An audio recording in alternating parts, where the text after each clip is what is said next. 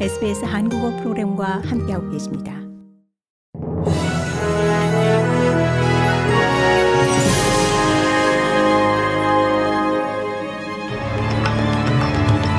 (2022년 12월 16일) 금요일 아침에 SBS 한국어 간추린 주요 뉴스입니다. 시드니 파클리아 교도소 교도관들이 오늘 안전 문제와 저임금을 이유로 48시간 파업에 돌입했습니다.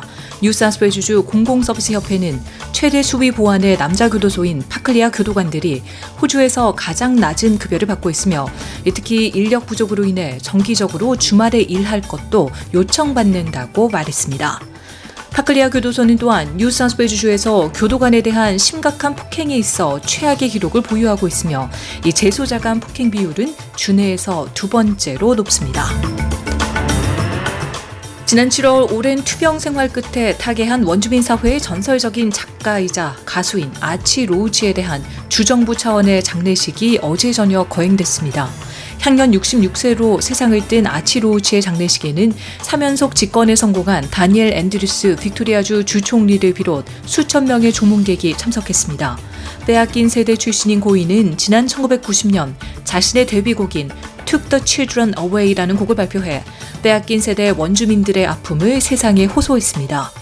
고인에 대한 장례식이 주정부장으로 거행된 건 역시 빅토리아 주정부 차원의 원주민 과거사 사제의 일환입니다.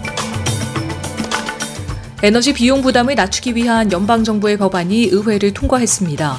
가스 도매 가격과 석탄 가격에 일시적으로 상한제를 도입하는 이 법안은 어제 연방 하원에서 찬성 85표, 반대 41표를 기록했습니다. 찬성 85표, 반대 41표를 기록했습니다. 이후 진행된 상원 표결에서도 찬성 28, 반대 22로 법안이 통과됐습니다.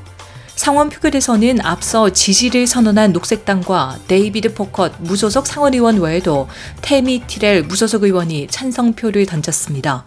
이번 조치로 정부는 2023년 에너지 요금이 가구당 연간 230달러가량 절감될 것으로 기대하고 있습니다. 지역 카운슬이 더 이상 호주의 날에 시민권 수여식을 열도록 강요받지 않게 됐습니다. 연방 정부는 이를 운영상의 이유 때문이라고 설명했습니다. 2019년 모리슨 정부는 지방의회가 호주의 날을 가지고 정치를 하는 것을 막겠다며 지역 카운슬이 1월 26일에 시민권 수여식을 개최하거나 거부할 권리를 박탈하는 법안을 내놨습니다. 카운슬은 이제 1월 26일 전후 3일 동안 시민권 수여식을 가질 수 있게 됐으며 이 정부는 효율성을 높이기 위한 실용적인 결정이라고 강조했습니다. 고국에서는 이태원 참사 사건 피의자인 박희영 용산구청장이 참사 이후 자신의 휴대전화를 바꾸고 또 다른 간부는 아예 휴대전화를 변기에 빠뜨린 것으로 수사 결과 드러났습니다. 이에 경찰 특별수사본부는 구청장과 핵심 간부들이 참사 전후 주고받은 대화 내용을 감추기 위해 휴대전화를 일부러 바꾼 것으로 의심하고 있습니다. 이에 증거 인멸 우려로 보고 구속영장을 신청하는 방안을 적극 검토하고 있습니다. 이상 2022년 12월 16일 금요일 아침에 SBS 한국어 간추린 주요 뉴스였습니다. 뉴스의 나혜인이었습니다.